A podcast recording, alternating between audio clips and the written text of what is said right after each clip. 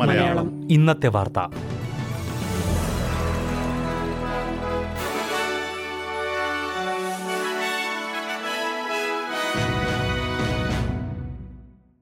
നമസ്കാരം. S B S Malayalam ഇന്നത്തെ വാർത്തയിലേക്ക് സ്വാഗതം. ഇന്ന് രണ്ടായിരത്തി ഇരുപത്തിനാല് ജനുവരി ഒൻപത് ചൊവ്വ. വാർത്തകൾ വായിക്കുന്നത് ദിജു ശിവദാസ്. വെസ്റ്റേൺ ഓസ്ട്രേലിയയിലെ പ്രമുഖ അലുമിനിയം റിഫൈനറി അടച്ചുപൂട്ടുന്നു. അമേരിക്കൻ മൈനിംഗ് ഭീമന്മാരായ അൽക്കോവയുടെ മൂന്ന് റിഫൈനറികളിൽ ഒന്നാണ് അടയ്ക്കാൻ തീരുമാനിച്ചത്. പെർത്തിന് സമീപത്തായുള്ള ക്യുനാനയിൽ അറുപത് വർഷത്തിലേറെയായി പ്രവർത്തിക്കുന്ന റിഫൈനറിയാണ് അടയ്ക്കുന്നത്. ഈ വർഷം അവസാനത്തോടെ ഉൽപാദനം പൂർണമായി അവസാനിപ്പിക്കുമെന്നും ജീവനക്കാരുടെ എണ്ണം എണ്ണൂറിൽ നിന്ന് അൻപതായി കുറയ്ക്കുമെന്നും കമ്പനി പ്രഖ്യാപിച്ചു. ഇരുന്നൂറ്റി അൻപതിലേറെ കോൺട്രാക്ടർമാർക്കും ജോലി നഷ്ടമാകും. ഉൽപാദന ചെലവും നിലവിലെ വിപണി സാഹചര്യങ്ങളും കണക്കിലെടുത്താണ് തീരുമാനമെന്ന് കമ്പനി മേധാവികൾ അറിയിച്ചു. കമ്പനിയുടെ തീരുമാനം നിരാശാജനകമാണെന്ന് ഫെഡറൽ സർക്കാർ പ്രതികരിച്ചു. ക്വീൻസ്ലാൻഡിലെ പ്രളയ ദുരന്തം നേരിടാനായി ഫെഡറൽ സർക്കാർ അൻപത് മില്യൺ ഡോളറിന്റെ സഹായ പാക്കേജ് പ്രഖ്യാപിച്ചു. വടക്കൻ ക്വീൻസ്ലാൻഡിനും തെക്കു തെക്കുകിഴക്കൻ ക്വീൻസ്ലാൻഡിനുമായാണ് പാക്കേജ് പ്രഖ്യാപിച്ചത്. ടൂറിസം മേഖലയെ സഹായിക്കാനും ശുചീകരണ പ്രവർത്തനങ്ങൾക്കുമായാണ് ഇത്.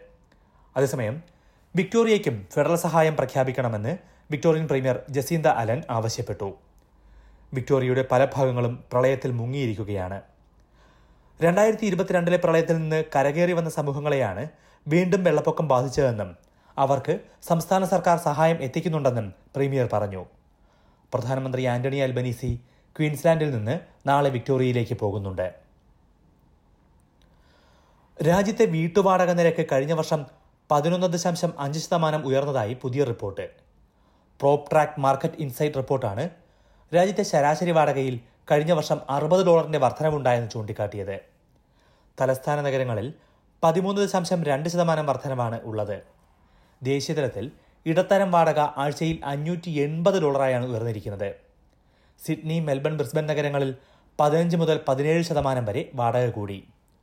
കോവിഡിന് ശേഷമുള്ള രണ്ടു വർഷങ്ങളെക്കാൾ വാടക വർധനവിൽ കുറവുണ്ടായിട്ടുണ്ടെങ്കിലും സ്ഥിതി ഉടൻ മെച്ചപ്പെടാൻ സാധ്യത കുറവാണെന്ന് പോപ്പ് ട്രാക്കിലെ സാമ്പത്തിക വിദഗ്ധൻ ആംഗസ് മോർ പറഞ്ഞു. കൂടുതൽ ജീവനക്കാരെ തൊഴിലിടങ്ങളിലേക്ക് തിരികെ കൊണ്ടുവരാൻ സ്ഥാപനങ്ങൾ നടപടി തുടങ്ങി. രണ്ടായിരത്തി ഇരുപത്തിനാലിൽ വർക്ക് ഫ്രം ഹോം സംവിധാനത്തിൽ കുറവുണ്ടാകുമെന്നാണ് പല റിപ്പോർട്ടുകളും പറയുന്നത്. തൊഴിൽ സ്ഥലങ്ങളിലേക്ക് തിരിച്ചെത്താൻ പല സ്ഥാപനങ്ങളും ആനുകൂല്യങ്ങൾ പ്രഖ്യാപിക്കുമ്പോൾ മറ്റു പല സ്ഥാപനങ്ങളും ഇത് നിർബന്ധിതമാക്കുകയാണ് ചെയ്യുന്നത്. അതേസമയം വർക്ക് ഫ്രം ഹോം പൂർണമായി അവസാനിക്കാൻ സാധ്യതയില്ലെന്ന് ആർ എം ഐ ടി യൂണിവേഴ്സിറ്റിയിൽ ബിസിനസ് അഡ്മിനിസ്ട്രേഷൻ സീനിയർ ലെക്ചറായ മെലിസ വീലർ ചൂണ്ടിക്കാട്ടി. പൂർണമായും ഓഫീസിൽ വന്ന് ജോലി ചെയ്യാൻ നിർബന്ധിച്ചാൽ ജീവനക്കാർ തൊഴിൽ മാറുന്ന സാഹചര്യം ഉണ്ടാകുമെന്നും അതിനാൽ രണ്ടായിരത്തി ഇരുപത്തിനാലിലും വർക്ക് ഫ്രം ഹോം രീതി തുടരുമെന്നും അവർ പറഞ്ഞു.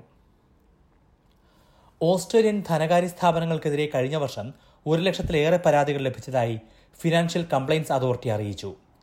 ജീവിത ചെലവ് കൂടുന്നതും സാമ്പത്തിക ഭാരം ഉയരുന്നതും ഉൾപ്പെടെ ചൂണ്ടിക്കാട്ടിയാണ് പല പരാതികളും. മുൻവർഷത്തേക്കാൾ ഇരുപത്തിമൂന്ന് ശതമാനം വർധനവാണ് ഇത്തരം പരാതികൾ ഉണ്ടായതെന്നും അതോറിറ്റി വ്യക്തമാക്കി. അനുവാദമില്ലാതെയുള്ള ട്രാൻസാക്ഷനുകൾ ക്ലെയിമുകൾ തീർപ്പാക്കുന്നതിലെ കാലതാമസം സേവനങ്ങളിലെ നിലവാരമില്ലായ്മ ക്ലെയിമുകൾ നിഷേധിക്കൽ തുടങ്ങിയ പരാതികളാണ് കൂടുതലും. സാമ്പത്തിക തട്ടിപ്പുകളെക്കുറിച്ചുള്ള പരാതികൾ മുൻവർഷത്തേക്കാൾ ഇരട്ടിയായെന്നും റിപ്പോർട്ട് പറയുന്നു. എസ് ബി എസ് മലയാളം ഇന്നത്തെ വാർത്ത ഇവിടെ പൂർണമാകുന്നു. അടുത്ത വാർത്താ ബുള്ളറ്റിൻ നാളെ വൈകിട്ട് അഞ്ചു മണിക്ക് കേൾക്കാം. ഇന്നത്തെ വാർത്ത വായിച്ചത് ദിജു ശിവദാസ്